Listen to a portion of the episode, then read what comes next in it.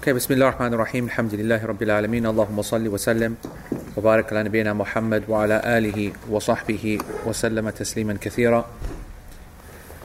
اللهم لا سهل إلا ما جعلته سهلا وأنت تجعل الحزن إذا شئت سهلا اللهم أعنا على ذكرك وشكرك وحسن عبادتك يا رب الكريم السلام عليكم ورحمة الله وبركاته uh, Right, so there is a um, where did we end last uh, last time? Yeah, I think we do. We just basically we stopped before mentioning toilets, right? So we didn't get into that. That's good. All right. So let's have the. Uh, yeah. So in today's lesson, then we're going to cover then the Arabic. ولا تصح الصلاة ولا تصح الصلاة في مقبرة وحش وحمام وأعطان إبل ومغصوب وأصلحتها يعني كلها وتصح إليها. We might get to the bottom. Uh, in English, it means that the prayer is not valid. The prayer is not valid in a graveyard, a toilet, a hammam, a camel pen, land which has been usurped, and the roofs of all of the above. The prayer is valid, however, if prayed towards all of the above. All right, so it's about locations. We've already covered graveyard, yes? And I seen on the portal this more uh, uh, uh, this uh, earlier on today, uh, someone uh, on last week's lesson, someone asking basically just tell us what the class position is on the issue of praying the fard prayer. And I'm surprised that she asked that. It was Dina who asked it because that, that indicates if it's Dina, it indicates I didn't say it. Is that what happened? That's what Dina asked, yeah. Yeah. It just indicates I didn't say it, which is in, which is a good observation from her because I have to tell you that my personal opinion is that I have I have doubt over this issue. Okay? So let's make it clear. Let's just revise a few bullet points. The majority of the scholars, certainly from the four Imams, they allow the prayer or they consider the prayer in the graveyard, graveyard to be valid. They just consider it to be something makruh. Okay? That's the majority of the scholars. That doesn't mean they like it or they encourage it or whatever. They say that the prayer prayed therein is valid. However, Imam Ahmad bin Hanbal not only makes the prayer haram, but also says that it is an invalid prayer as well. So it's a very strong and a very yani, clear position from the Hanbalis. And that's the position of the madhab. My uh, personal and you, and um, I'm not you know you can go and watch last week's lesson to see all the details about that debate and that discussion. My personal opinion is that I think, yeah, and if I'm talking to myself, I'm not teaching, and I'm speaking to myself. I'm saying to myself that the hadith itself is not the strongest. The hadith itself has weakness. Many of the uh, ahlul naqd, yani the experts in hadith, they consider this hadith to be mursal. The other hadith that's used in evidence, which is don't take don't do to the Jews and the Christians what, uh, uh, uh don't do to uh, my grave what they did to the grave of the Jews and Christians. We don't need that loud. You can reduce it. Um, eh, and uh, is to worship the graves, or they took the, the graves as a masjid. That's fine. Um, and they took the graves as a masjid. And I have to say that this is the evidence which is used by the Hanbalis across the board to have nothing to do with graves per se. And the Hanbalis are good in that manner especially people yani, in their in their minds they, they equate that concept with Saudi today. They can they, they equate the Hanbalis with the Wahhabis of today and whatever. And certainly the Wahhabis or the Saudi da'wah has or Najdi da'wah has this kind of reputation of being very strong on shirk and very harsh on bid'ah and very harsh on graves and everything like that. And you know what? That was never a bad thing okay? Uh, whatever we may think of Saudis and Wahhabis and Najdis and our opinion of whether there's a true concept or not, whether it's just nonsense, whether there's no doubt about it that they use the Hanbali madhab as a as a big foundation for their for their strong, strict opinions, especially when it comes to that. And I want to say that even if the opinion themselves are not yani, very strong, which I personally believe is not very strong, okay, I believe the majority have got it right here. As a Hanbali, I believe that the, the, the majority are correct. I believe that the hadith is not very strong. I believe that the hadith which prohibits the graves being taken as a place of worship does not mean that uh, uh, uh, a place where the grave is, but it means the grave itself. I think the hadith itself refers to people, you know, prostrating on the grave, making tawaf around the grave, doing all that shirk around the grave. That's what I believe the hadith is about. It's not najas, we confirmed that last week. We don't know we don't know any evidence to show that human body, human remains are najas, okay, around the, the, the, the area itself. And the other really strong evidence that the Hanbalis use, and this is now taking you guys, and the new guys will be struggling with this point, but the old school folks, Yani here, will now know what I'm talking about, and that's why it's important we call this class logical progression. We learn these principles as we go through. We've studied the concept of sadd uh, al-dhari'a or sadd al-dhara'a yani in a lot of detail, blocking the means. Sadd blocking al-dhari'a or al-dhara'a, yani blocking the means to something else, not opening the door basically to haram, or not opening the door to a greater sin, or not opening the door to a potential problem. So this concept of not opening the door okay, is a well established principle in Islam. And all the scholars used it here and there, but there's no doubt about it that the Hanbalis went hardcore on this. And you can almost, uh, uh if not the Hanbalis, then let's, let's not be unfair, not the Hanbalis, then certainly modern day Hanbalis, the Najdis, the Wahhabis, the Saudi scholars, whatever you want to say, they are hardcore prominent on this principle. Okay? And uh, I mean, it's in the headlines right now, isn't it? Well, a couple of weeks ago, the whole issue of women driving. Okay, if you look at that from an Islamic point of view, you'll know that from an Islamic point of view, there's it's very weak to debate it from a primary evidence point of view. Okay, because evidences are of different levels, right? So you uh, argue at the primary level, at the secondary level, and once you you're missing a hadith and an ayah, then you're basically your argument is going to be almost as good as the other guys. Yeah, but then it's all about how clever you are and about how eloquent you are and about how rhetorical and rational you can put your argument forward. So once you you know you don't have that verse, which you don't, and once you don't have that hadith, which you don't, then how are you then making the uh, riding or uh, the driving of a car haram? Um, and especially when uh, this debate was not a new debate. This debate was a well-known debate back in the day. And back in the day, this debate, when it was when it was going on, uh, it was about a woman riding a donkey or a mule or a horse, whether that was permissible. And pretty much all the scholars agreed on the permissibility of that. And when you think about this, yani this is the irony. The woman who is riding the horse and the donkey and the whatever, she's far more exposed, okay, meaning well, she's just she's right there. There's you know there's no there's nothing around her. That's her, right? That's it. Her body is far more exposed. So I mean, there's first of all just she's exposed. Secondly, her body because the horse is jumping up and down and the clothes is getting tight and etc. So it's accentuating the feminine uh, form in a far more obvious way. Third, you might remember when we talked about in the chapter of menstruation the issue of the hymen and the hymen breaking and all the fitna that comes with that especially when it comes to marriage and is this lady a virgin or not, yani what, what happens now, etc., etc. Is she a thayyib, is she bikr, is she blah, blah, blah, blah. Does she get the ruling of virgin? Does she have the rights of the wife who is a virgin or not just because her hymen's broken, because she's a horse rider, etc.? So there's that side of it as well. And then what else? Um, how dangerous it is.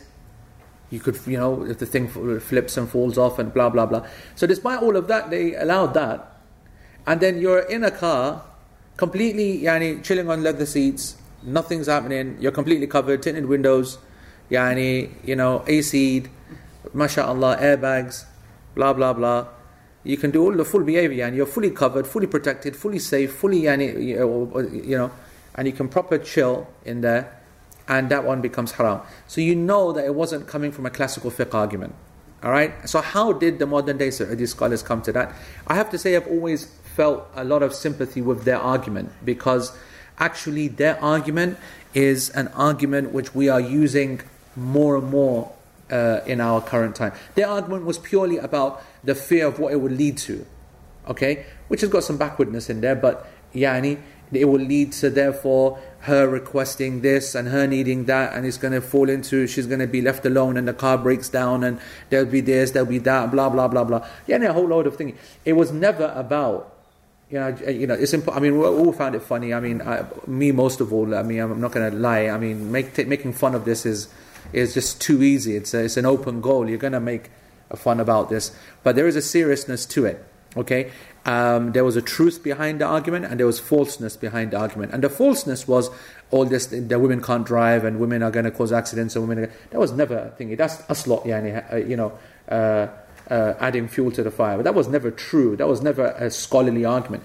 The scholars only ever put forward the argument that it was going to lead to some kind of fitna or whatever. Classic dhari'ah. Classic blocking the means yani thinking. And when you start blocking the means to everything, it eventually leads you to blocking a person driving. That's how crazy it can get. You can get so paranoid that everything then becomes yani, a problem. Now, how do we deal with this concept of blocking the means? Okay, because it's definitely valid. Don't think for a second that it's not valid. It's the same argument that we use, for example, when we say it's not permissible for you to watch this, this TV program or it's not permissible for you to listen to this music, or it's not permissible for you to listen to that, because of what we know, because of experience, and because of you know, you know, uh, clarified intentions from the people behind the scenes. They've made it very, very clear that this is a stepping stone to something else. Or we know from our own experience that once you start this, then you start to fall into that, and then you start to fall into that. Okay, um, uh, the best example, uh, I mean, uh, uh, is our, people, friends. Okay, so once you start hanging around with certain people, you open yourself up to so many different problems that come with those people. And if those people don't have those problems, then you generally avoid yani, any kind of issues. We've seen that, all of us believe it. Certainly, when it comes to our children, we do not let our children mix with certain people, and we are very comfortable letting them mix with other people because anecdotally, anecdotally it's true, and scientifically it's true. At every level, it's correct. All right? So we do block the means all the time. We do use it all the time. It has a function. And today, for example, you know, we use it all the, we use it yani, now more so than ever in the theological realm. So when it comes to, for example, um, you know, uh, by the way, this is not some new principle. This is from the Sunnah directly. The Prophet ﷺ, when he saw Sayyidina Umar reading the Old Testament, okay, he became very angry and he said, have, I, have what I've come with, is that not enough for you? Okay? With, with respect to the Quran. And there's a lot yani, to be said about this hadith and a lot to be said about the principle behind what the Prophet ﷺ is saying. Because we know in another hadith, the Prophet ﷺ said, لا تصدقوا ولا تكذبوا يعني Don't yani, say that what's inside yani, the testaments is correct. And also don't say that it's all falsehood. Meaning we know that there's truth and falsehood mixed. So why are we being kept away from truthful, uh, truthfulness or, tr- or truth? We're not actually the people who are at risk of going astray are being kept away from that. There's a basic uh, uh, there's a basic idea there. There's a fear there that what could happen is that a person yani, who's not grounded could then yani, start to ask questions and then fall into a scenario where it all goes pear shaped. All right. So the concept is there from the Sunnah. It's application about how trigger happy you are. You're gonna apply it here, apply it there, and you can. When you go to Saudi, you do kind of feel that it's just been applied across the, the, the you know the realm, every single aspect of life, and you know, there's there's there's a, there's a number of re- uh, consequences to that. Number one is that you're gonna start turning people off because you start to make the halal haram. Okay, even though you had a great intention behind it but you're going to start to make the halal haram. And number two, it's just pure lazy fiqh. It's lazy fiqh. It's not yani, correct to play with the deen like that, just yani. And I'm never, never, we're never, going to say that the scholars were playing. What we were unhappy with is how suddenly it, the Sadr Zari'ah just went out the window when the king yani, suddenly said that we're going to change. Then suddenly the whole body of fiqh all changed and then you know it was okay to, to go ahead. That's what we were very irritated at from a scholarly level. Never, never were we going to attack. We attacked the opinion, but not attack the scholars who came up with that idea because they were using a well-established uh, idea. Anyway, so the point is, is that this saddu dhari'ah, saddu al-dhari'ah or dhara'a, which is the plural of dhari'ah, which means the means, the concept of opening the door to problems uh, is, is a very well known one, and in general, we should keep that door shut in every aspect of life in company, in music, in fashion, in many aspects of our deen like that. When you start to wear gold, you become effeminate. When you start to wear, you know, city kind of, you know, tight, feminine clothing, and uh, all the rest of it, you start to then, you know, feel like that. You hang around with those kind of people, you, your, your voice will change and you start to hang your hands like that, nonsense, whatever. I'm sure that Baqwas happens. I'm absolutely positive. I don't need scientific proof. I'm happy enough to see what I've seen with my own eyes of men turn into yani, uselessness. So, yani, I'm absolutely positive that the situation plays a role, that there's lots of impact. I've got to, I, I, I, don't know why I always have to use those masakin as the examples of everything, but I'm sure there's other examples out there. People are definitely a product of uh, uh, of their environment, and if you put them in an environment and you don't stop that environment, then. And I'm personally, I've got to say, I don't want to be a hypocrite. I'm very big on sadr at home from uh, from a, from an internal parenting point of view, very very important to me, and I block the means entirely. But I'm absolutely not going to say, I'm, I'm not going to say that Sadr Dhari'a is the way forward. Sadr Dhari'a is the, the, to block the, the, concept of blocking the means is the way forward and it's the it's the Sunnah, yani expressively and everything. No, because it's not, because it's not. And I also want to say that injudicious use of Sadr Dhari'a yeah, and if you do not control the use, then you get like people really starting to resent rulers, leadership, law. You start to get people resenting Islamic law and the Muslims. The scholars used to get ridiculed so much in Saudi over the whole car driving thing, okay, for women, banning, whatever. And it's just an unfortunate. It's unfortunate. Likewise, children, you know, banning them entirely from concepts you thinking, uh, or you know, for example, the, educating your children about sexual matters and things like that, having a sadd approach to that, that's also not healthy, not correct. There needs to be an educated kind of, you know, there's got to be a trust as well, etc. So that's a little bit on that. Now you can see that when it comes to anything to do with graves, the the, the Hanbalis are this is the Saudis, but the Hanbalis are also kind of banging there. And you saw uh, Sheikh Uthaymeen at the beginning, he mentioned that uh, yesterday, uh, last week, he said that yani um, for him, the strongest evidence is that we are going to stop people praying towards the graves. Now, or praying or doing shirk or that kind of stuff. If you ban the prayer in the grave in the graveyards completely, then you'll stop that. You know what? I don't know. Maybe I live in a different world. Okay, certainly in this kind of con- in this country, I don't think people would would you know. I just don't think it's realistic.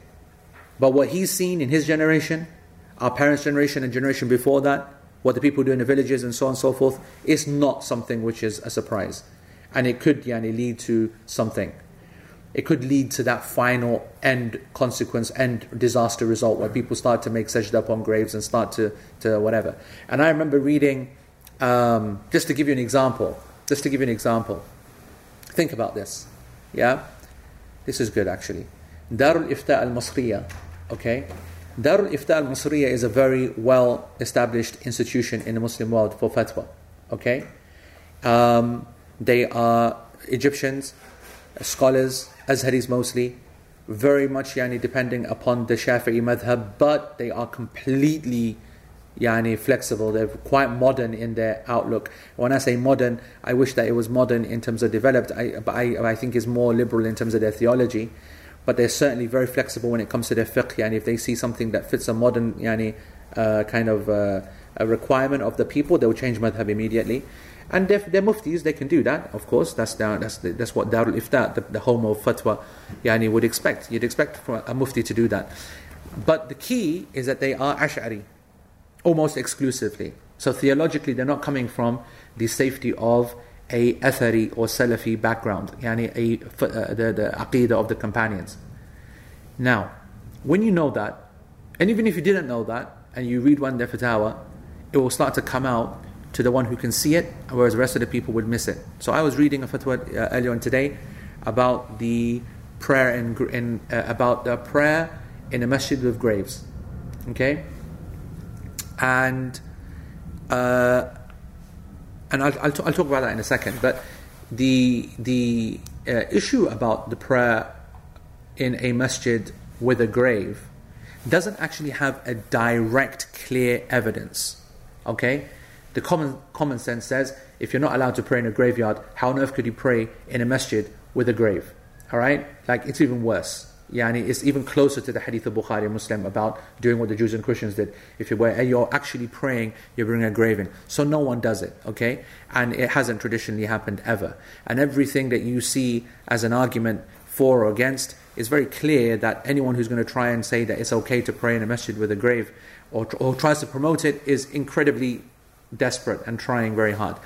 So, um, at the same time, at the same time, very much in line with what I was saying earlier on, to say that your prayer is invalid if you were to walk into a masjid Let's talk about masjid the gra- uh, graves in a masjid. Let's talk about it first. Then we get to that if that point. We said last week that the Hanbalis have said it's impermissible and invalid prayer prayed in a graveyard. The majority said you shouldn't do it. It's makruh, but the prayer is valid. Okay. Then we said right, we have a masjid now, not a graveyard, and it has a grave in it. So there are a number of variations of this. So for example, first you could have a masjid in a graveyard. You could have a masjid that has a graveyard next to it. You could have a masjid which is attached to a graveyard. You could have a masjid which has a graveyard in front of it. We could have a masjid which has a graveyard in front of it and attached to the masjid. We could have a masjid with a grave inside the masjid, which is either in the front of you, or to the side of you, or behind you. Or you could have a masjid with a grave which is boxed off in that masjid. Those are the various scenarios. There's another scenario as well, which is that you have a grave and you turn it into a masjid. So you've got a grave and you build yani around it and you make it to thingy. Now, that last scenario is a complete disaster. It's pure yani nonsense, and pretty much all the scholars are not even want to get close to that. So now is the issue of what about then a masjid that is yani uh, built normally, and then someone later then comes put a grave in it. What do you do about that? And what about yani graves around and outside? Put simply, it follows the same rules of the graveyards. The Hanbalis are terrified by this idea and completely rejecting it. They're saying that there's a grave inside the masjid, how can that possibly be?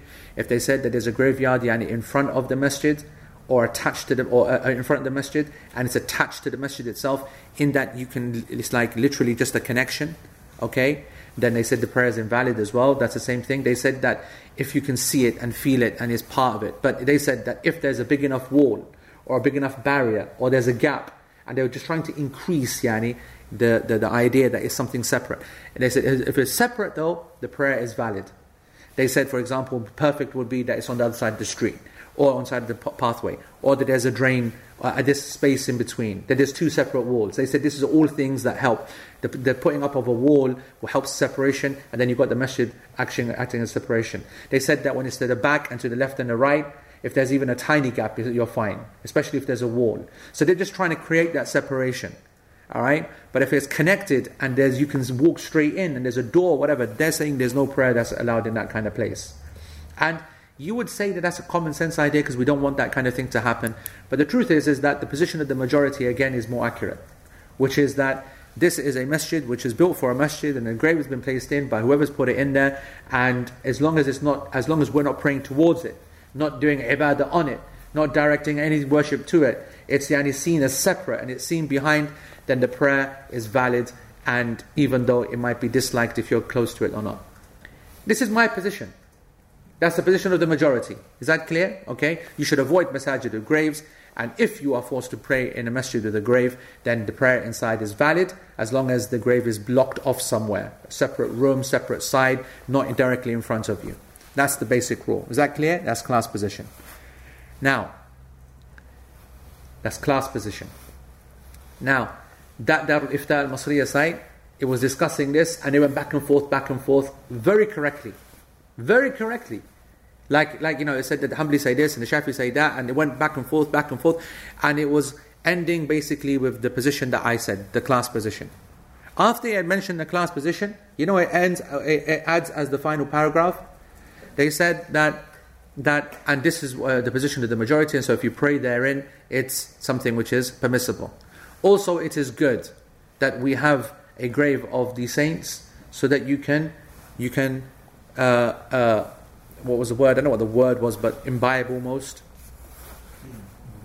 Im, yani, soak up, absorb some of the holiness. Okay? The, they didn't even say barakah. Yani, they said some of the holiness yani, of the, the wali, the special person who is close by. So even being close to them. Yani, subhanAllah, common sense rationale all the way, Quran, Sunnah, the evidence, and right at the end, it was then, but you know what? And after brazenly stating that the three Imams have said it is makruh, yani, it's the dislike, but the prayer is valid, it's not. They said, if you are a bit close, that's even good, it's even better, because you can then soak up the thingy. You see this kind of stupidity. Okay? And and you're not, you know, some people don't even get to the end. Yes? Some people don't even get to it and they read the opening paragraph and that's the end of it. And and the other people they don't know what they're reading and they just take it as part of the legal discussion that was said before. Yani classic yani tactic where the Quran Sunnah evidence that we mentioned before, stick the yani the rational ideas at the bottom and make it look like it's all part of the legal argument. Whatever. So you've got to be careful out there in terms of how you get your knowledge from the internet. And even official sites. This is the official site of Al-Ifta al-Masriya, Dar al-Ifta al-Masriya. But and in English as well, it's the same. I checked the English one, exactly the same. So, um, uh, uh, I, I, don't know what the relation that is to the point I was making, but um, we do not want to promote these ideas. Okay? We think that they are innocent, they're not innocent. There are people out there that fall for this kind of stuff, and there are worse, there are people out there that actually encourage others towards this nonsense. Okay? And I'm telling you now that even if I tell you now, and I believe that Brelvis are not mushrikeen, I believe that they are not yani, that if the prayer is valid behind them, and I tell you that I think it's okay for me, this is me speaking personally, that I believe it's permissible to pray in a grave, and I believe that the prayer is valid, I just think it's a stupid idea. I think that the scholars got it right, that's makruh. I, I prayed in Azhar and I continue to pray in Azhar, and it has graves in there. This is why I say to myself personally, because I know what I'm doing around a grave. I think yani, anyone who goes to a grave to do anything is beyond stupid. The truth of the matter is, is that in public it's difficult to say something like that because people do not have the same filter or whatever as you do, and they take information and they run with it and they spread it, and you know it becomes like it's okay to pray in graves. It's not a problem. It's no issue. Do you get what I'm trying to say? So um, the class. So when I'm asked what is the class position about praying in the grave, I have to say to you that personally speaking, I'm with the majority from a class point of view, from a da'wah point of view, I think to adopt the, the, the Hanbali position is avoiding khilaf, avoiding the difference of opinion, staying on the safe side, but we've educated ourselves on the issue. When push comes to shove, yani, the prayer is valid. Prayer is valid. I, I, I myself, yeah, that's my, that's my position. Allah knows best. So Allah. the last position is, is makruh, The, no, no, I, I, I, the, the, the, the, the, but don't do it. The, the class position That's what I'm taking away. Alright. You see, the class position is the Hanbali position, is Sheikh Uthaymeen's position. But I want us to know that ourselves, that the position of the majority, and my personal opinion, uh, is that the prayer itself is actually valid. That the, the Hanbali position isn't actually correct. That the position of the majority, which is that one shouldn't do it, and it's like the problem with the position of the majority is that it's two, le- it's two steps removed. Because the Hanbalis are two steps above. They not only said the prayer is haram, but they, the, the act is haram, but they said it's invalid. Whereas the majority said that it's not only is it valid, but it's not even haram. They said it's makruh. Because for them it was all about najasa. And they said that once you got the najasa out of the way and there's no issue of najasa, then what's the problem? Because they were never going to buy the idea that yani, that praying in a graveyard is taking the graves of the prophets as a as a place of worship. So I'm just saying that from my point of view, I know I'm never going to. Yani, if I pray in a grave, first of all, it was the most stupidest thing I ever did. Yeah, to go and pray in a grave because you know, I mean, uh, to be, uh, you know, just to be walking with your eyes open in a grave is the scariest thing ever. Let alone close your eyes in sajda and God knows what happens. Yeah, and uh, also, here's the irony that out of all of the evidences, out of all of the evidences that have been put forward, so for example, what are the evidences that it will? Uh, so from the aql, it will lead to shirk. That is najasa. It isn't. Aql, I'm doing no shirk. Most of my people today, yani, who are going to pray in a graveyard, are only doing it because they're desperate or something. They're not, yeah, whatever. What are the evidence, other evidences? The hadith, don't, the, the, the, the, don't pray in the uh, hammam and the maqbara. We said that there's a weakness in that hadith according to a number of scholars. What did we say? The hadith of that, don't do what the Jews and Christians did. We said that no one's actually praying on the grave or taking it as a place of worship. So these are all evidences. I think there's a response for every single one. The one evidence that I did not see a response for, which made huge amount of sense to me, is what? Anyone think of one? People looking at the person who's doing it outside. No. Think of it's a hadith concerning your homes. Do not make your homes graveyards. Right? So it's very clear that from the sunnah of the Prophet ﷺ that he that, that yani, the concept of a graveyard is that it has no prayer. Yeah? The graveyard has no prayer. So the Prophet ﷺ encouraged us to pray sunnah, do not make your homes graveyards, pray sunnah, pray sunnah at home. And so therefore that means by definition graveyards do not have a prayer. And that's enough. When Anas prayed in it, and he got criticized so badly by Omar, that's enough. That's why I will, I, I will never pray in it. I never tell anyone to pray in it. But do I believe that if someone prays in it, that their, their prayer is invalid? No. Understand that? That's my position. You can make that class position. You can do what you want with that. How, how would we reconcile that hadith with what, where the Prophet was buried in? So the issue with the the, the, the uh, burial of the Prophet ﷺ is that it was never, ever, ever understood that it was being buried in the masjid. No, no, with don't make your homes graveyards. He is buried in his home. Oh no, there's exceptions for the Prophet ﷺ. He said that very clearly that the prophets are buried where they are, where they pass. That's hadith, yani. The, yeah, so th- that's that's an obvious exception. That's the, the rule is still the same. That means if he's if he's in battle, then they get buried there. If he's ex, he buried there. If he's at home, he gets buried there. Yeah, and of course the meaning of the graveyard uh, is not literal. It doesn't mean not to, not it, it, it's not prohibiting burying someone at home. It's don't make your homes like graveyards, in that you do not pray there. Pray there. Yeah. All right. So let's move on then to um, al-hush. Al-hush. Al-makan, this is at the bottom of page 400 and, uh, 241 uh, in, in Mumti'. Anyone who's following in Arabic, then it's at the bottom of 241. So he says al-hush, which we've said what? What did I call it? Toilet? Toilet, yeah. So, and, and that's exactly what it is. المكان الذي يتخلى فيها الإنسان من البول أو الغائط where a person urinates or defecates so proper to- proper toilet old school toilet yeah um, and it's the prayer is invalid in this place because it is najas khabith it is filthy disgusting and and because it is ma'wa shayateen it is the home of devils okay it is where they where they relax okay and shayateen khabitha they are disgusting in of themselves فأحب الأماكن إلى الشياطين أنجس الأماكن So the most beloved of places to shayateen are the most filthiest of places. So anywhere where there's najas, that's why yani, that's why you you, uh, you know I don't know if they spoke about in this class or somewhere else that yani, uh, uh, we're always told not to. Um, I mean, the hadith is also clear that you don't urinate at a flowering tree. Okay, we're always told that yani, because that's the kind of place where um, dogs will go and you know it's a tree, isn't it? I saw a classic video yeah, on WhatsApp. Mum sent it to me. Huh? You seen it? Yeah. Is that old? Or is that new? You seen it? Yeah, the guy who's sitting there on his mobile. he's sitting on the, he's sitting on the street, and he's so intent on his mobile, and the guy's literally he hasn't moved, and he's like a, like a like a like a statue. And there's this dog that's walking aimlessly around, and he's obviously he's he's, he's, he's looked at this guy. He's made a shot. He goes, "This is a statue, obviously," and he's pure put his leg up, peed peed all over him. The guy's reaction is absolute classic. I mean, he literally jumps up, and Yani, you know, he's like first he's trying to kick the dog in the head, and then he's trying to take the thing off as well. Oh, it's just an absolute disaster.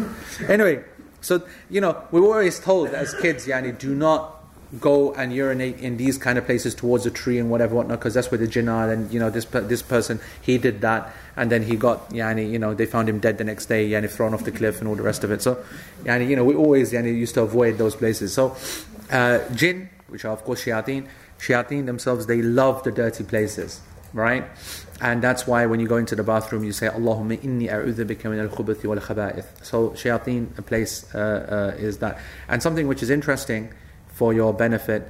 And that's why the place of prayer, which is the most beloved of places to the angels, is called.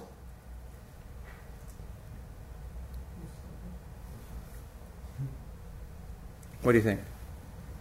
Put it yani, into the linguistics of the shayateen. Yani. What is it that they absolutely love? They love the najasa.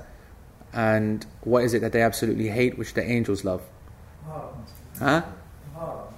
Yeah, that, that it is, but what is the place called? What is the place called that the shayateen absolutely detest more than anything? So much so that the word itself, yani, indicates how much the shayateen detest it. Nope, not musalla. Not, not, not too far though. So sad. I'm so sad. at least half of this, no, not half, at least 30% of this room here has taken fiqh salah. So sad. May Allah forgive Rayhan who said masjid. Rayhan I was expecting to bring to bring the bring the goods home. What a sad news Amreen. What a sad news Rayhan. Although I get that. He's saying masjid from sajda and shaitan yani he didn't want to do sajda. Yeah, yani. That's not a bad ta'leel. What is a place of prayer? What's the name of a place of prayer?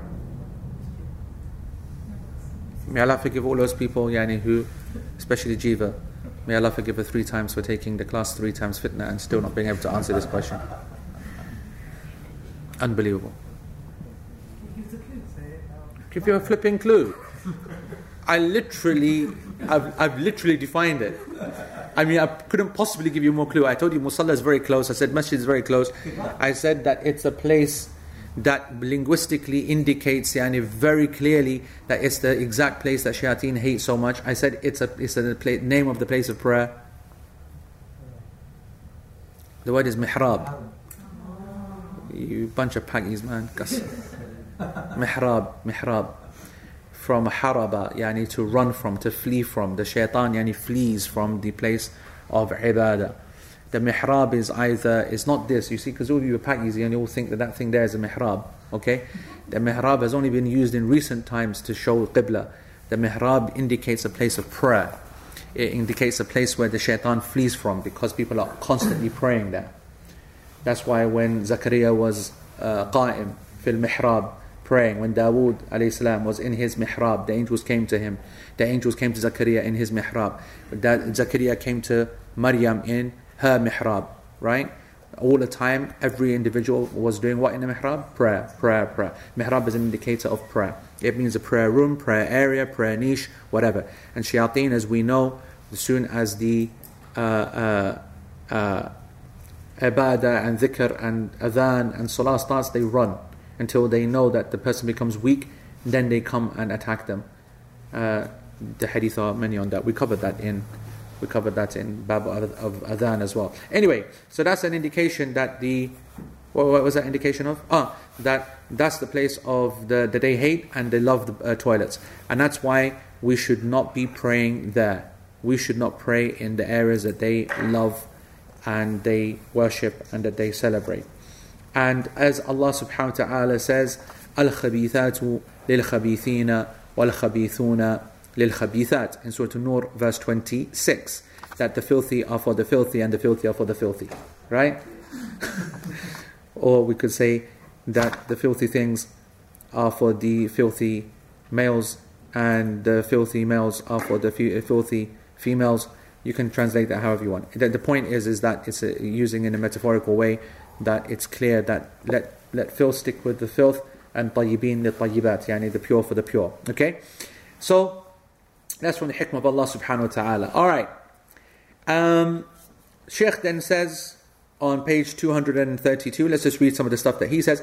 He goes, So the, the masajid, they are the houses of Allah and they are the place that angels retreat to, whereas toilets are where uh, the devils chill, and that's why we make the dua and make isti'adha أعوذ بالله من خبث الخبائث and therefore it's not right that in such a disgusting place that we do ibadah of Allah subhanahu wa ta'ala and how can a person stand there in, in salah and say أعوذ بالله من الشيطان الرجيم in a place which he knows is yani, full of the, yani, you int- intentionally entered into the place of the shayateen so um, here's the thing what's the illah then What's the ruling do we accept this or not do we go with the Hanbali position as the class position? The hadith is the same. Alright, we were not happy with the maqbara issue because we said, first of all, that the narration itself is not very strong. Yes? We said, Al ardu kullaha masjidun illa maqbara wal hammam. Right? Al hammam is far, far less problem than a toilet. Okay? This is the main hadith that people use that the, world, the earth is all a masjid except the graveyard and the toilet, or the bathroom, sorry. That's the hadith. That's the one that we said has weakness. Okay? But that's the main evidence. Now, I ask you the question. If we've now had that little discussion about graveyards, and I've said to you, I'm not too happy with this as an evidence, not uh, the, the, the, the, the graveyard is not najas. I'm not going to do shirk there. It doesn't mean yeah, I need to pray in a graveyard, you're going to pray in a grave. So I, I ask you, why is no one challenging this position? I think physically, if you look at the najasa itself, I mean, from graveyard, when you're saying there's nothing najasa specifically there. Now toilet, I mean, the najasa doesn't stay there either. So looking at the time of Sallallahu Alaihi Wasallam, or even like you know, from villages, the najasa is there. Good, The toilet. good, correct, yeah. Just Saudi service station toilet. That's what you see. What are you hating on Saudi service stations for? And you realise that it's impossible. So, okay, I mean, Abdul Nasser says that even today's toilets, they're very clean. Even a toilet, yeah, and it is, you know, got to flush and all the rest of it, and it stays away. So, um, Shazad counters with the fact, yani, throwing the Saudis under the bus, which there's no need to. What about Pakistani service station? Why are you throwing service Saudi for? Why are you hating on thingy? They don't have service stations, Astaghfirullah. It's even worse. Astaghfirullah. Chiefs on one today, man. I don't know what it is, man. Pakistan, Saudi. Who else you taking down today, bro? So, um, so if the illah, if the reason for prohibition is najasa, okay, then we have a problem. Maybe we have a problem. Maybe we have a problem because we can make the toilets very clean. In actual fact, I can guarantee you that the normal toilet is probably far cleaner than your keyboard and your desk. Yeah. Especially you, yeah, dirty packies, yeah. Who have never probably cleaned yeah, their keyboard ever. Or the steering wheel. Or their mobile phone. You know when I take someone's mobile phone, I take it in my fingers like this. Like that. Because all your dirty packies, that's fine. I don't trust anyone, I'll be honest with you. I'm not OCD, but I do kind of feel that way when I touch other people's stuff. But anyway, if you work yani, in the corporate or retail environment, you'll become like that very quickly when you see how dirty and everyone else is. No one washes hands anymore. If I saw someone come out of the bathroom, thing, I would tell him straight, "Excuse me, did you wash your hands?" I would tell him straight. I can't be dealing with a person, yani, you know, who's done all that behavior without washing their hands. I can't. I can't deal with it. I can't deal with it. Right. So, if the illah is najasa, then what happens if we make it clean? That's my question to you. It's a niyyah where you put the boundaries to it. Go on. So the niyyah, you have allocated a space for So your point is is that whatever, however clean you make this place, it's still seen as the place of najasa. and, uh, and Goes back to its asl. Goes back to its asl, which is a Saudi service station, is it? Whatever happens, if it's not clean, that's what it's like. Yeah? Yeah. That's the problem with making the illah the najasa. Making the illah the najasa is going to cause us a problem in, not the toilet, but in the hammam. That's about to come up, isn't it? Bathrooms. Alright? So that's where this issue becomes a bit tricky. It's safer to just stick, stick to the fact that we either we don't know the illah or we say the illah is najasa and something else, and that should be shayateen. And once you make the presence of the shayateen the illah, then it's just clearly not allowed. End of. You know what I'm saying? There's no way of uh, confusing this, because it might be with your, your graveyard. Yep. This is always place of always place of. Meaning that the prohibition here should be very clear compared to the potential. I agree with that. And that's why I'm saying that I accept that there's a discussion on the graveyard, and you heard what I said, but I refuse to accept that for the uh, toilet. I refuse to. And I'm going to come to and my argument, I'm going to say it now, but I really I wanted to save it for the bathrooms, but I'll save it now, okay? That I want you to remember what you're doing and who you're worshipping. There is absolutely Yani, if a person's ibadah has been reduced to the level that they have to pray in a toilet, I don't think yani, that you know you just need to reset that button. Because ibadah is a commitment and a sacrifice. You cannot continue to worship Allah subhanahu wa ta'ala in fear and secrecy all your life.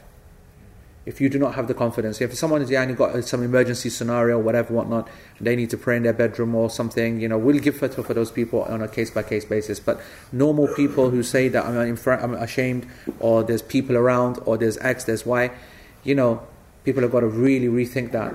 And people have got to rethink, yani, their, and also, subhanAllah, um, respect yani, for the prayer. Respect for the prayer. Yani, you look at some, yani, here's a, this is the difference between Yani us and I would say non-Muslims. No, I, I, don't, I, don't, want to say us, but I mean this is the difference yani, between us trying to make yani, that halal, yeah, trying to allow a person to pray in a toilet. Can you imagine a non-Muslim doing that? Other than yani, one of them sitting on a toilet praying, yani, you know, like you probably expect it to happen. Okay, but that's because their whole concept of prayer is messed up. But I mean, like, like, I I know this much. I know this much. Like I'm to go right cultural stereotypes. That whenever I used to be working closely with non Muslims, okay, or even not, even actually, you don't need to work closely with anyone. Around non Muslims, they are far more surprised how flexible we are with the prayer, yani, than, than you know. They're like, oh, should we close the door? Oh, should we do this? Oh, would you want some privacy? Oh, do you want to, you know, why are you praying in a broom cupboard? Why are you, you know what I'm trying to say? They're the ones more surprised, whereas we're saying, no, no, it's all chill. It's all good. I don't need a mat. I don't need this. I don't need that. You get what I'm trying to say? So it's almost like they have been brought up with a reverence for the prayer that sometimes in our flexibility around the prayer, we lose. And I'm saying to you, we should not lose a reverence for the prayer. We should not even be having the discussion. That's what I'm saying. I don't want us to leave it to the legal part. Let's speak about it even emotionally. No problem. How can anyone justify to themselves that they pray in a toilet and by extension a bathroom? And that's what we're going to come to now. Wa hammam. So he says the hammam is not to be prayed in either. And again, this is classic yani Hanbali position. The Hanbalis don't allow it, the majority do. And the hammam is a bathhouse, it's not the toilet. Okay? And by bathhouse, that means a sauna, that means the uh, the Roman bathhouses, the hammamat of the Turks, and it means your bathroom as well. That is what's being referred to. Why? Because the idea now is another two, uh, uh, uh, two to three reasons that are being given. The first is a hadith. Don't, yani, the, everywhere is a place of prayer except the hammam. If you take the hadith as an evidence, which a number of scholars did, then bam, it's game over. You don't pray in the uh, bathroom. If we're going down the najasa line, then the truth is, is that this is also a place of najas. It's not a toilet, but there are people that's washing najasa off, okay? Which I have no shame telling you all right now. I spent one whole hour doing last night. I don't mind. I'm going to say the story because she's too young to really feel the thingy. Yesterday, my hiba, she did a disaster. My missus is watching this at home. Yeah, I wanted to support me in saying this because I feel like a hero. I said to my missus, in fact, I'll tell you that at the end of the story. Let me tell you what happened last night. Hiba, I'm Hiba, I'm sorry. Hiba, if you ever see this when you grow up, yeah. I love you more than anything in the planet, but you messed me up last night, bro. Anyway, she did the. She's ill, miskin. She never done that ever before. She doesn't wear nappies. She did a number two, bro. She did a number two at 2.30 in the morning. And it was a qadr of Allah subhanahu wa ta'ala, azza wa jal, that I was awake. Because otherwise, you know, I'm not, see, see no evil, hear no evil. Sah? See no evil, hear no evil. It's your own fault for being awake. It's my own fault. It's my own fault, which is why I took it like a man. I honestly, you would not believe how I dealt with it. SAS style. Picked it up, ran, did this, that. Mrs. Yani was, and I was like, I'll deal with it. Watch me smash this. I'm going to give you the full details just so you realize what a man I am. Say mashallah. The truth is, is that I was working, got back into bed late. All right, hugged Hiba. You know the missions that we're going through at the moment. They'd want to kick Hiba out. I'm keeping Hiba close. Hiba started moaning, yani, uh, this, that, whatever. And then she sat up and she was, you know, she's not well. And, you know, but she, by the fadl of Allah subhanahu, she is sleeping on her belly. on the front.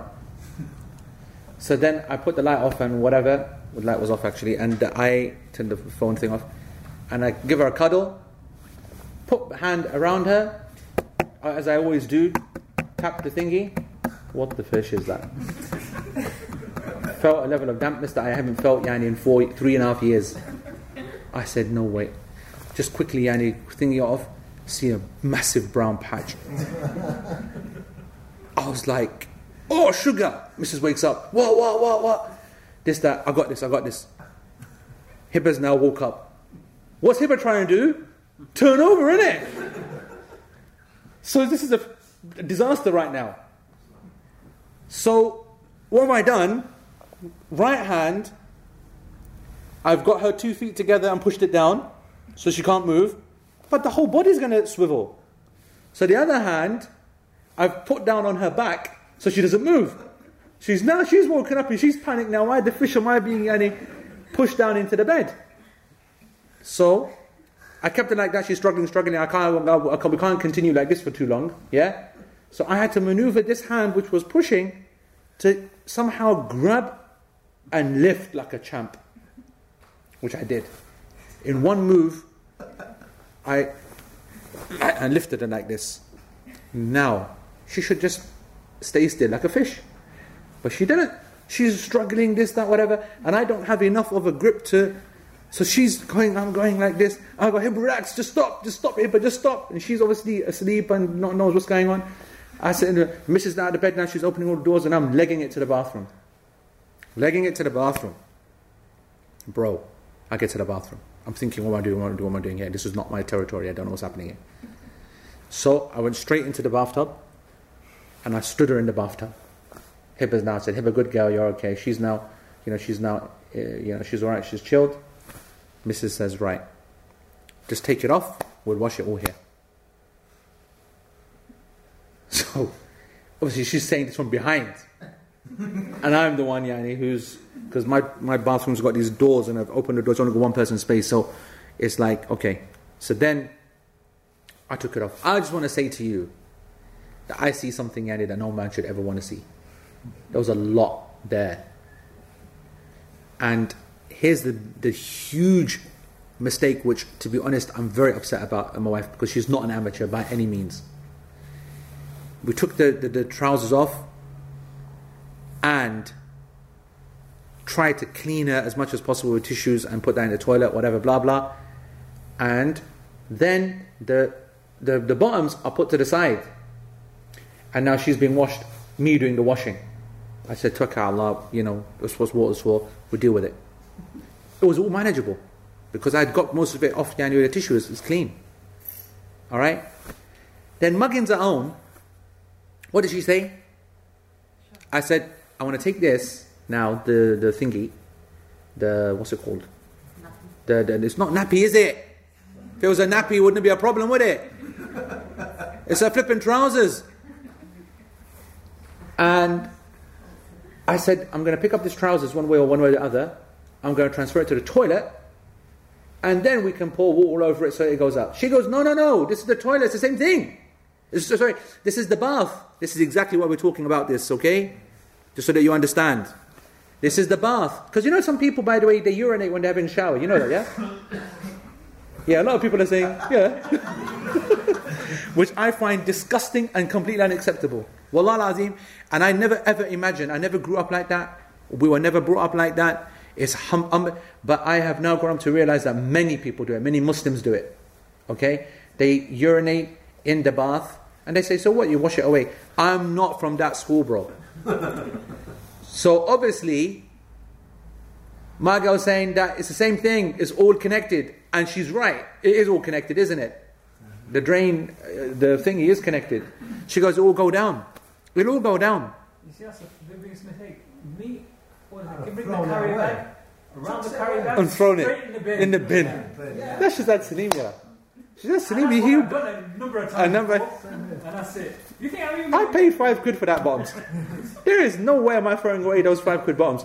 She says Salim he buys these one She doesn't doesn't even buy nappies. He buys new bottoms each time. He goes to Tesco's and he buys 50 trousers.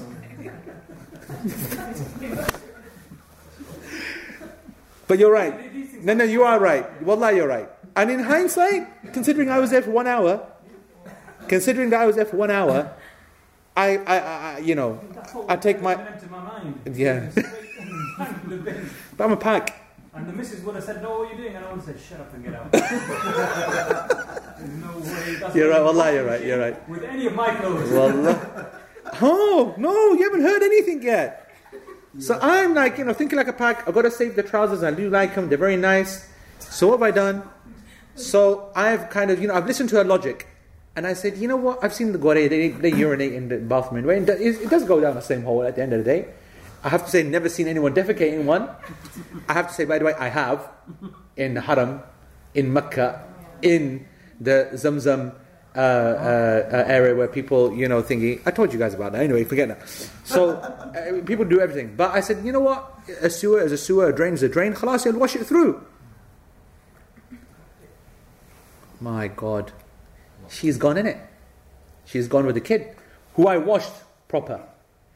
In between toes, feet, everything, lifted up. Back was broken. That's it. I said, I, I have no idea how anyone does that. And she's giving it, and imagine if you're pregnant, imagine if you're pregnant. You know, that kind of bakwas, you know, what I'm saying? Don't need that. Don't need that. I don't need that whole, yani, imagine, imagine, imagine. I've already said, you know, well done to you, khalas, yani. Alright. So she goes with the kid. I now put the water on. Unbelievable. Huge amounts come out. Get stuck in the bloody drain. I Qasam, I was so angry. Why do I listen to Diane? Why? And it, and and then it's like it wouldn't bloody go down, would it? Did you get a stick? This morning, Habibi, this morning, people want to talk to me about this yani, chapter about hammam yani, not having naj- najasa in there. Are you kidding me?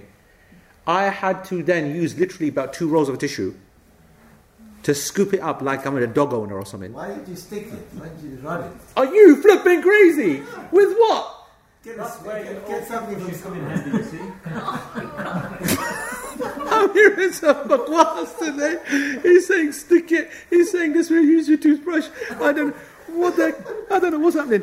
All I know, all I know is that I had to do a, an hour long process where well my hands Well, that's worse though. You're using tissue. you have to use tissue, then lots of it so that water doesn't go through, and then pick it up, and then transfer it, and then you jet sh- shower this that. Then I felt, yeah, then it was spotless. I washed it with soap. Then I felt, uh, then I washed it with bleach, and everything. I killed the place, as in I killed it. Now I say to you now, after I spent one hour washing that place, killed it and it's brand new. There's no cracks here, and so it's just white, smooth porcelain or whatever it is. Yep, ceramic or whatever. It is, yani, it is supremely clean and dry. Supreme. But I swear I'll be a muggy and if I ever have a shower in there again. I never will. That's, that, that's, that's the truth. And I said to the missus, I said, it's clean. But, you know, I'm not. I'm not. Can't do it. So, I'm just saying, I, so that's the side story. Okay? I want you to know that when I came back, Hiba was asleep. Mrs. asleep. No, no, Mrs. was not asleep. In credit to her. You know what I said to her? I was obviously feeling proud of myself. I said, I just want to say to you that I smashed it there. She goes, yeah. Then she starts saying, yeah, try doing that when you're pregnant. Try doing that, blah, blah, blah. She goes, four kids, nappies I did. You never did a single nappy. I said, I think what I just did there was equal to all of the nappies of all the kids. All of them. Goes, no, no. I, I just put it out there. Do we agree that what I did there, bare hand shoveling of, of najasa, is got to be on a level of four kids of, of nappies? Got to be. Bro, shut up. Shut up. Listen, I've seen people do the nappy thing. I've seen it. The nappy happens, and what they do is that when they take the nappy off, they lift the kid and they use the nappy itself to clean the kid. So when they've done that, there's nothing left. And then they get wipes, wipe, clean everything, That depends on what's in the nappy. but they don't touch the nappy, do they? Mm-hmm. The nappy's taken the full. Depending on what's in the nappy. Sometimes what's in the nappy doesn't stay in the nappy, does it? I've been there. I know. The problem is, that's, that's you let yourself down. You're talking about a leaking nappy. Where did leaking nappies come into it? As. What about when they're having a bath and he decides to do one? Then what do you do? What I did last night. I've been there. as well. So what are you saying? I'm not. I'm not. I'm not a hero. No. I've been the, I've been the No. I don't. I'm not. I'm not. I'm not on that gloves hype. I'm not on that gloves hype. I'm a yani. You know. Experience did sound very inexperienced. Well, of course, it's an experience. I'm proud of my inexperience. What do you think I am? My experience is of a flipping a thingy shoveler. anyway, anyway, correct. As Awal said, I did Mina, man. That's nothing. Once you've survived Mina, you're okay. So my point, back to the point, is that you may think that the toilet or the shower is clean, or you may think that the shower cubicles, for example, are clean. You get what I'm trying to say?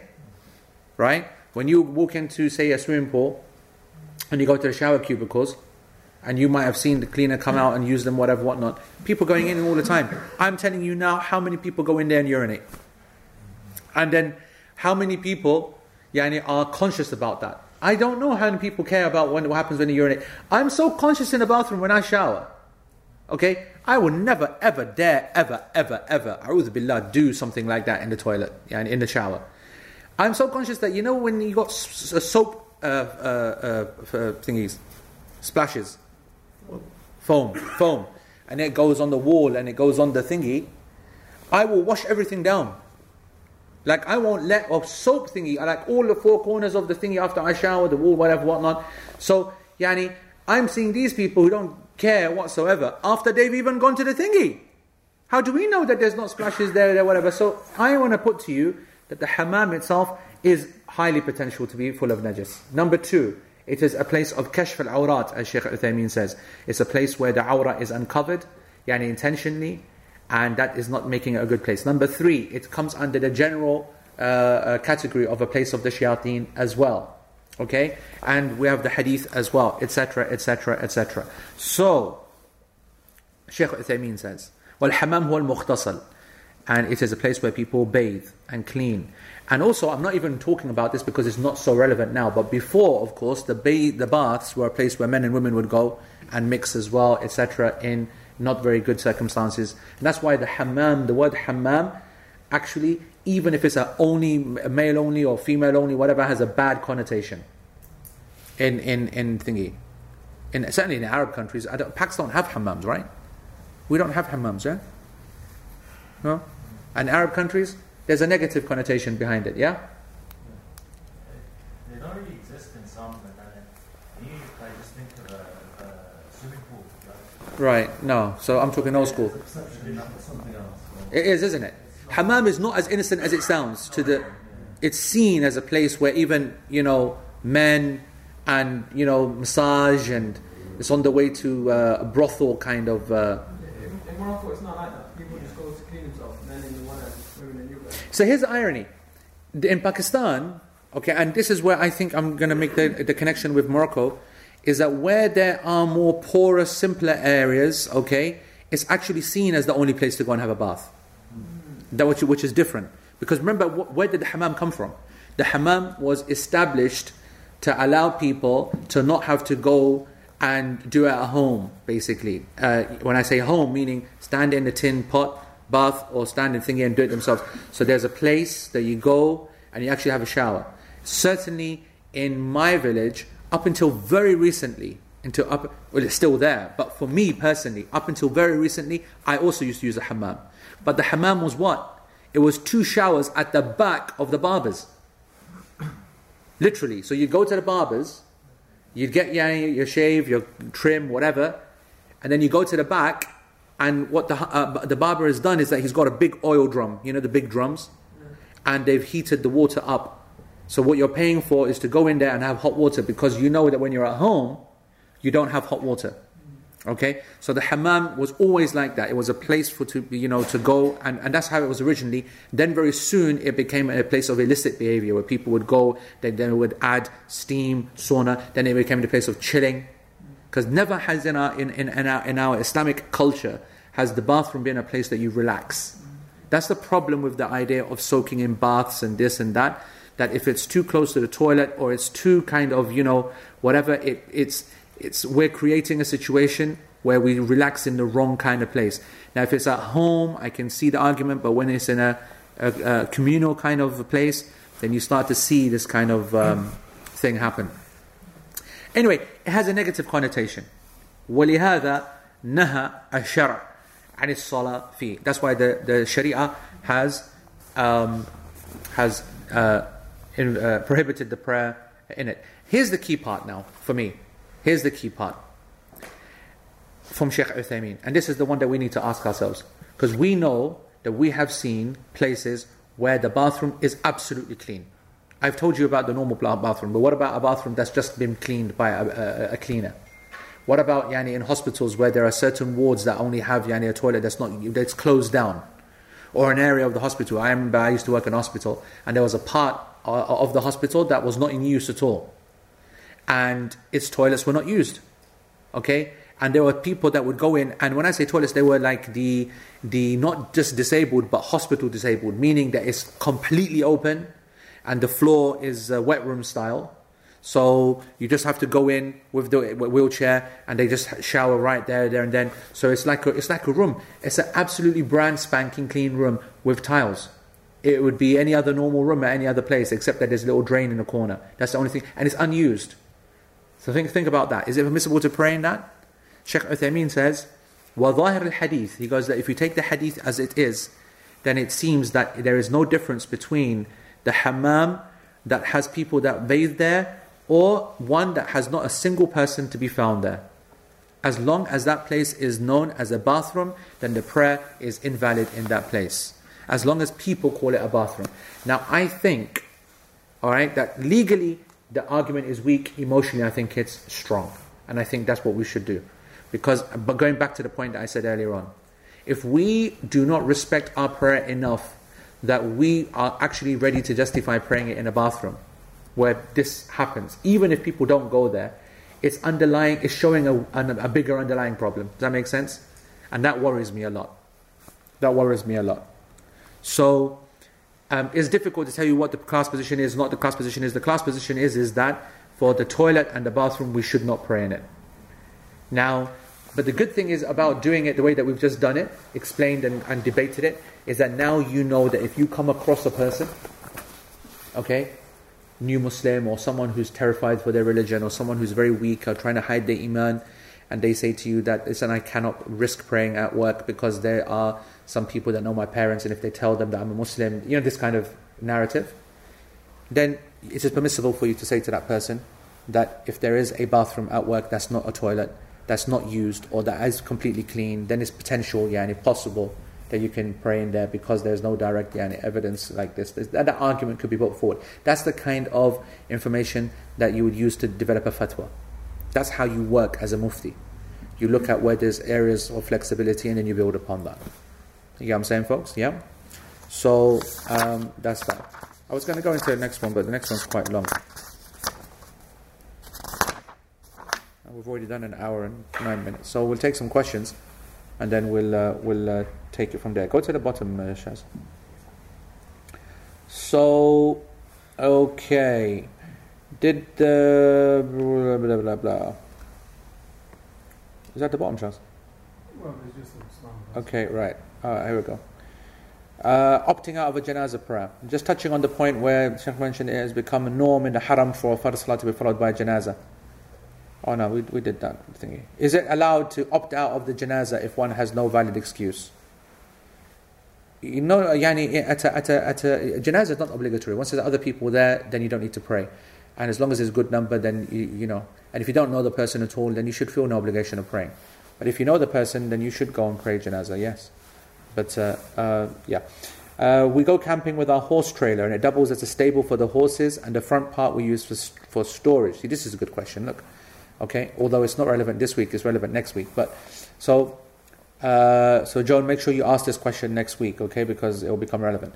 So we go camping with our horse trailer. It doubles as a stables for the horse, and in the front part we use for storage. The trailer is divided in half. Can we pray in the front storage area if we also use the part the horses stable in as a toilet?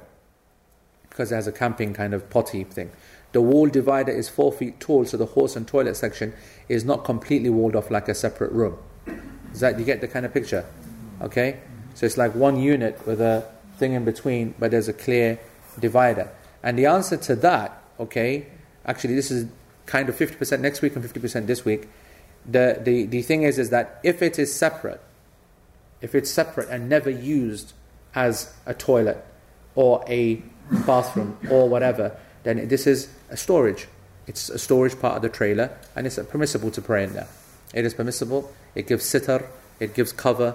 It's yani, thing, it is not part of the toilet itself, especially if it can separate as well. But even if it's together, if it is separated in a significant way and it is not seen as part of that, then, like for example, in my house, when we pray in the back room, the bathroom is right there. You actually, yeah, we sometimes pray with the bath- bathroom in front of us. We kind of close the door out of respect, but even if the door wasn't closed and the door remained open, and we are not praying towards directly towards the toilet inside, so we're praying like this, and the bathroom is there. The shape of the room makes it like that. So it's not Yani there doesn't have to be fully walled off, yani no gap crevice can be, it's just got to be understood that's a bathroom, this is a separate area. As long as it's separate, as long as this area is not being used for any toilet use or anything like that. She said very clearly that we also go to the toilet in the place where the horses are, and this part we don't use. So that's okay. Yes? The bathroom separation will not depend from the house to the stable. For example, what kind of separation? Will you be able to smell? Because it's not something which you get rid of. Yeah. If the separation is uh, physical seeing or just uh, smell. Yeah. So when you ask a question about what is physical, because what is separation, because you can always smell, okay, you can always smell things. I mean, let's be honest. Najasa. Yeah, I mean, I'm saying najasa, okay, najasa, not najasa, whatever. Masajid, sometimes you walk into a masjid. I'm telling you, man, it's like, it's disgusting. You know what I'm saying? And there are parts of the home, for example, where we have toilets that you can't get rid of the smell, for example, that comes out into the bedroom or into the front room. Does it make yani, the prayer invalid? No.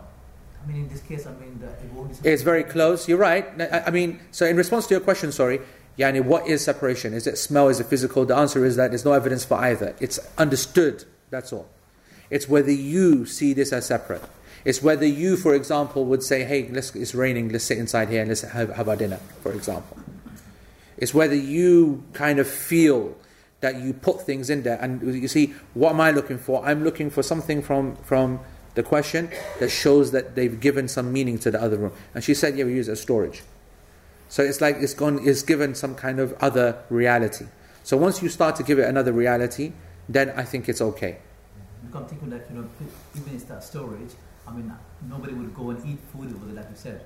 I know. I think they would. If, if there's wall and the separation is like low, and obviously the Yeah, I, I, I- think that's a good caveat. I think that's a good caveat. Basically, if you were to go in there and feel like you were not able to eat food because the separation is so small, then correct. You shouldn't then feel comfortable praying in there, and Joan can work that out herself. If she feels comfortable eating food there, then it's fine. It's like, and, and, and listen, this is going to be subjective. We all know that nowadays toilets come crazy. If you go to Dubai, for example, go in some toilets of there, it's madness. These toilets are better than most people's homes. Yeah? And you'll go in and you'll see some luxurious stuff next level. What about these toilets that are very big? So there's toilets, then they go on, cubicles become very big and very large areas, very dense, very sparsely kind of, you know, what large areas where there's no cupboards, no toilets, whatever. And how far do you go? Then it goes back to that emotional understanding. This is all under one kind of closed area and it's called a bathroom. Respect has to come into it. Self yani, self awareness has to come into it. I think it's got to be more than just the law here. I think it's got to be more than just the law. Yes, Shaz. No, uh, unfortunately, uh, no one from the US can join the Hajj, unfortunately. Um, Oasis is messing around with me. Um, are you sympathetic to Aroni's view in regards to ibadah and shirk? Mm, That's not for this class. Um, Ambreen. What about being near the grave, like in our villages back home? Or even what about where the graveyard is in the bazaar and you have a room next to it? Would that be considered the same? So this is exactly the question that we're talking about, okay, with respect to the uh, uh, room that has a grave next to it. in this scenario, as long as there is definite separation between you and the grave, meaning that it's clear that the grave is on the outside of the house and I am the dividing wall, then it's permissible to pray. Then it's permissible to pray. Can you pray in shops and changing rooms? Yes, you can. Okay, where music is being played in the, in the background. Yes, you can. And I said this before that music playing is, is, not, is not an invalidator of the prayer. And also, I said that there's a difference between hearing music and listening to music. Okay, so hearing, we hear things all the time. And you've got to train yourself to be able to only hear and not to listen. Listen is when you lend your ear to something. That's the definition of yani, problems. When you yani, yastami'. A sama' by itself is something, or istima' Yastami' is something else. There's an intention, there's a focus, there's a follow, there's an interest, and that's, that's when it gets a problem. But even I want to say, even if you are listening to music, yani in that you hearing it and you memorize something and you or like your memories are recalled, whatever the prayer itself is valid as long as you fulfill the rest of the conditions of the prayer. It's going to be a poor quality prayer, obviously, if you are listening. All right, that's something to be aware of. So a hammam is, yeah, a shower room. That's how we're reading it. A shower room. No toilet. Correct, Aisha. When we say hammam, we are not saying there's a toilet. There is no toilet there whatsoever. No toilet whatsoever. We're talking purely a place of bathing. So it is recommended if one is able to, to build the bathroom and toilet separately. So I assume it is recommended if one is able to, to build the bathroom and toilet separately i.e., shower and bathe in a separate room and toilet in a separate room. I cannot say how much I detest that. And every time that I've ever seen a house like that, I have a heart attack. And when I was buying a house, I, the house would be great. We're all walking around. That's so great. That's brilliant. And you go upstairs and you open that bloody door and you see that toilet there like that. And you say, right, thank you very much. Out of it. Because you make the decision, isn't it? You have a look and you see, is, is it possible to knock the wall down next door? Is it not? Because there's no way that I'm buying a lame house with no flipping. No, I'm afraid not, bro. I, I, I, get the point. The point is fair because you're going to spend time in the toilet, uh, spend time in the bathroom and whatever. I am saying that the toilet now needs yani, a place where you can clean yourself properly and then you have a separate shower or something like that you can chill in or whatever. Knowing that the janazah prayer in the haram or within the masjid is not the sunnah way, no, no, let's not get, no questions off the topic, no questions off the topic. Right, yes? Because um, you talked about being OCD, it's easy to think that's an Islamic obligation. Not at all. In, in the world that we live in, Correct. It's sanitary, but the Prophet washed away some urine in Yes, absolutely, yes. You can pray on the street, it's not like the place becomes a toilet. Yes, yes, correct, correct. Anyone who's been following yani, these last yani, lessons and tahara, make sure that you understand that concept very clearly. Yeah, as I as I say many many times, may, maybe become people maybe people are even becoming bored of me saying this. That tahara is not cleanliness. Tahara is ritual purification. When you make wudu an obligation, a thingy, it's not about cleaning your skin from every single thing that you think is dirty because what you think is dirty is not actual dirt. Yeah? What you think is dirt is not actual dirt. Like people come in and say, We can't pray because I've got mud on my clothes and things like that. What's mud? What's the problem with mud? Or what's the problem with this, that? Yeah, our understanding of cleanliness is not as crazy as people make it out to be. Yeah.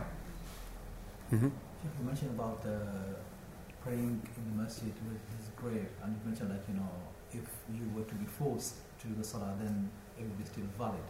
In my opinion, yeah. to pray in a masjid that has a grave in it, yeah. that is not in front of you. Yeah.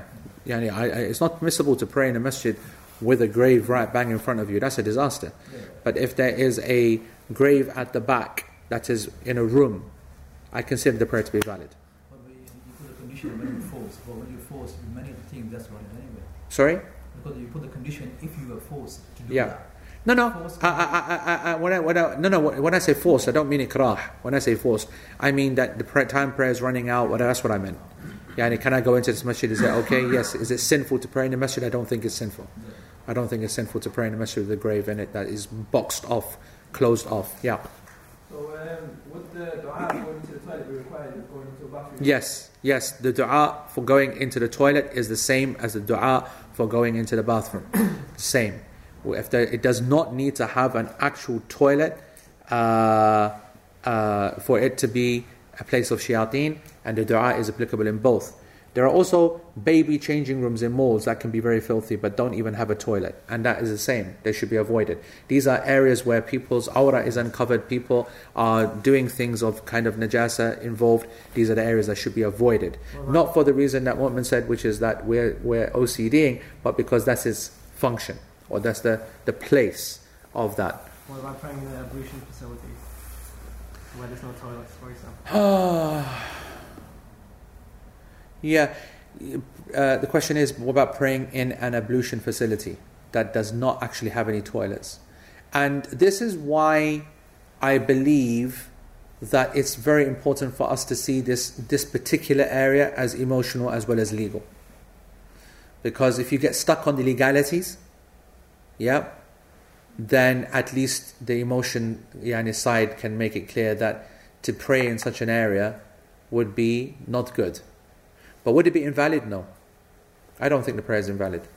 In fact, I have to tell you that we are very close to doing that here every Jummah. When we pray in Jummah and we have both toilets on both. Are there toilets on the left? Okay. Uh, only showers, yeah. Well, it's the same thing. So, so both left and right people are forced to kind of pray in the doorway of both of them because we're down thingy. So I don't think it's invalid, but it's a, it's a, it's a place that should be avoided. uh, is, is, there actually a legal distinction between a toilet and a, bath, bathroom, a bathhouse? So uh, le- legally, in the uh, from a hadith point of view, the word hammam is used, as you've seen. So that's exactly what it is. And you know hammam, and that's why I said that's why I made the point earlier on that if anything is prohibited with the hammam, then al-hush min bab al-awla. Hush yani is going to be even more emphasized. If anything is prohibited in a bathhouse, then a toilet is going to be then 100% even more haram. So the legal reality is about the hammam. And that's why the, the discussion about this whole subject is about what is the issue. So they moved back from worrying about the legal distinction between places and they focus on the legal prohib- reasons for prohibition uh, nakedness, behavior therein, shayateen staying there, najasa. And once any of these are ticked, place then gets disqualified basically. That's how it works. Yeah. I think here too we discussed about the, the toilet itself. Yeah. and then the bath, for example. Yeah, yeah. The rest of the room. Yes. Like you know what is the najasa if you just put the lid back on. Yes. And what? Yes, yes, yes, correct. And I think it would be good to review that with that if you can if you do that year two because we did we, we did yani discuss it there mm-hmm. and said that once you close off the toilet, clean the toilet, close yani the, the, the cistern, put the lid back on. Have we not created another scenario which? Yeah, yeah, yeah. There's no doubt. There's no doubt that just like I just said right now, that the word that prohibits this whole thing is hammam and not toilet, which indicates that there are levels. If the hammam is made haram and there's no people defecating there, then what about the place where everything that we just mentioned happens in a bath and there's defecation? So it's obviously worse. So that means that from worse to better, uh, to better to better, like a person might say to me, uh, can I make dhikr when I go to change the, the, the, the, the baby's nappy in the baby nappy room? You'd say yes. Okay? Because you'd say it doesn't take the ruling of the toilet. Person will say, well, can I pray there? I'd say, you know, but I'm more comfortable in a fatwa allowing a person to pray in there than, you know, I'm trying to say everything is going to have a lesser and a more level, and you've got to look at it yani, in a combined kind of way. Yeah. What would someone do if they're, like, uh, for example, forced into a room where, maybe like jail, for example, where there's just a bed, where they stay in that room, and there's just a toilet there? So there's no distinction. Yeah, I mean, a jail is no no problem. And a jail in a, in a scenario like that, where they where they where they don't have any other option, that's where they'll pray, and they'll pray as far away from the toilet as possible. And even there is understood. That's a toilet area. This is the normal area. That kind of thing. Yeah. When you have children, your basic bedroom becomes a place where you Yes. So. And that's the point that Muhammad was making.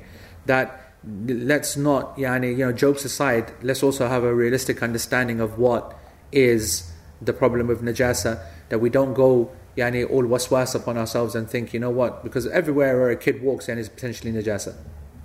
Right? Yani, you know, yeah, yeah, it's true. They're literally, yani, you know, in the best and most politically correct, yani, most politically correct, but they're walking bags of najasa, basically, is what a kid is. Yeah. Yani, in the early days, it's all yani, coming out of their mouth, all out, yani, horrible baqwas, yani, every few seconds, why? All over, they ruin the carpets. That, I always say that don't do home decoration when your kids are young. Wait. And you've got another kid coming, wait again. Your carpet is, but your carpet is going to be ruined by that white sick baqwas, yani, whatever it is. Just sick, sick, sick. Every time you leave them for five seconds, yeah. Just so nonchalant, baqwas come straight out. It's so maddening, it's unbelievable. Anyway, I think uh, that's enough. I have some um, uh, uh, good news, but this is not a thingy, uh, meaning that the the uh, yes. Okay, okay, we have one question. Sorry. Baji with the Quran. Baji with the Quran. The woman that's going camping with a horse. Oh yeah. Yeah. I did that In the States. borrow a horse. In the States, in the States. in the States. What do you think we would get, get horses and all that behavior here? I love the way you think, yeah. That's the way you think. That's the way you think. Um, so, uh, the uh, the Umrah dates have been. Uh, I was told them just before I came here. Okay, and they will be discounted for LP students as well. All right, but that cannot go out in the public arena. So when you phone them, if you tell them that you you do LP, anyone who's online or whatever, then they will make it cheaper. I don't know how much by it, but it will definitely be cheaper than whatever the price is. Okay, and the that- dates. That, is that related to how many years, how many exams is That'd be awesome. We're gonna check how many years, Yani, you've done the exam, actually done the exam. We kept telling everyone, do the exam. It doesn't matter what you get, but they don't listen. Now they're thinking, all right, let's go and just stick in five exams, Yani, in a couple of days. That's worth fifty quid, right? So um, the dates are the April, the March 29th until April the 8th. You will leave in the evening, okay? I even know the flights, okay? But I'm not going to release that in the public domain. And the people who are doing the page are not going to release that either. But you can know that it's Thursday, March 29th, and the flight will be leaving at around 4 in the evening and from Manchester and London.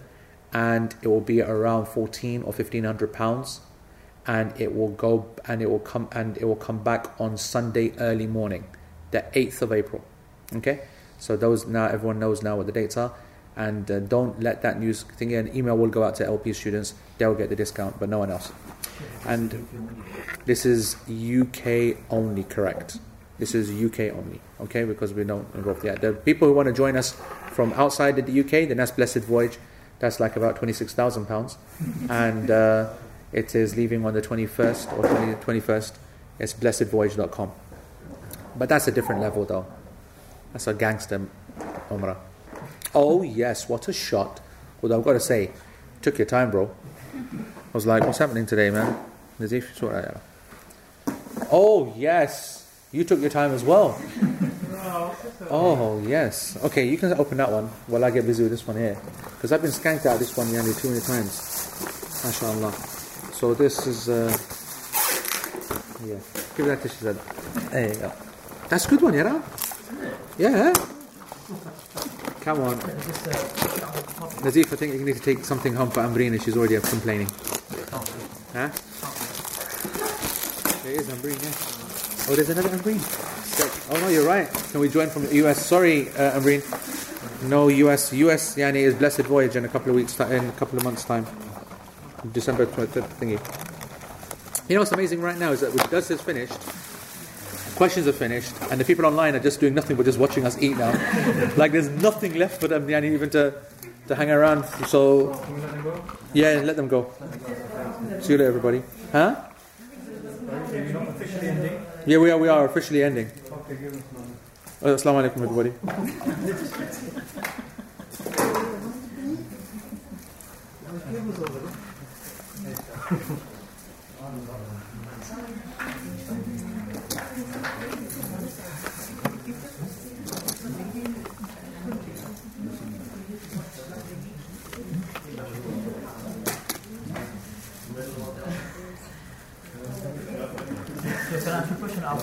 You can ask me, yeah, now. Uh, with regards to Sajda Tilawa, uh, it's a sunnah, right? What's the sunnah?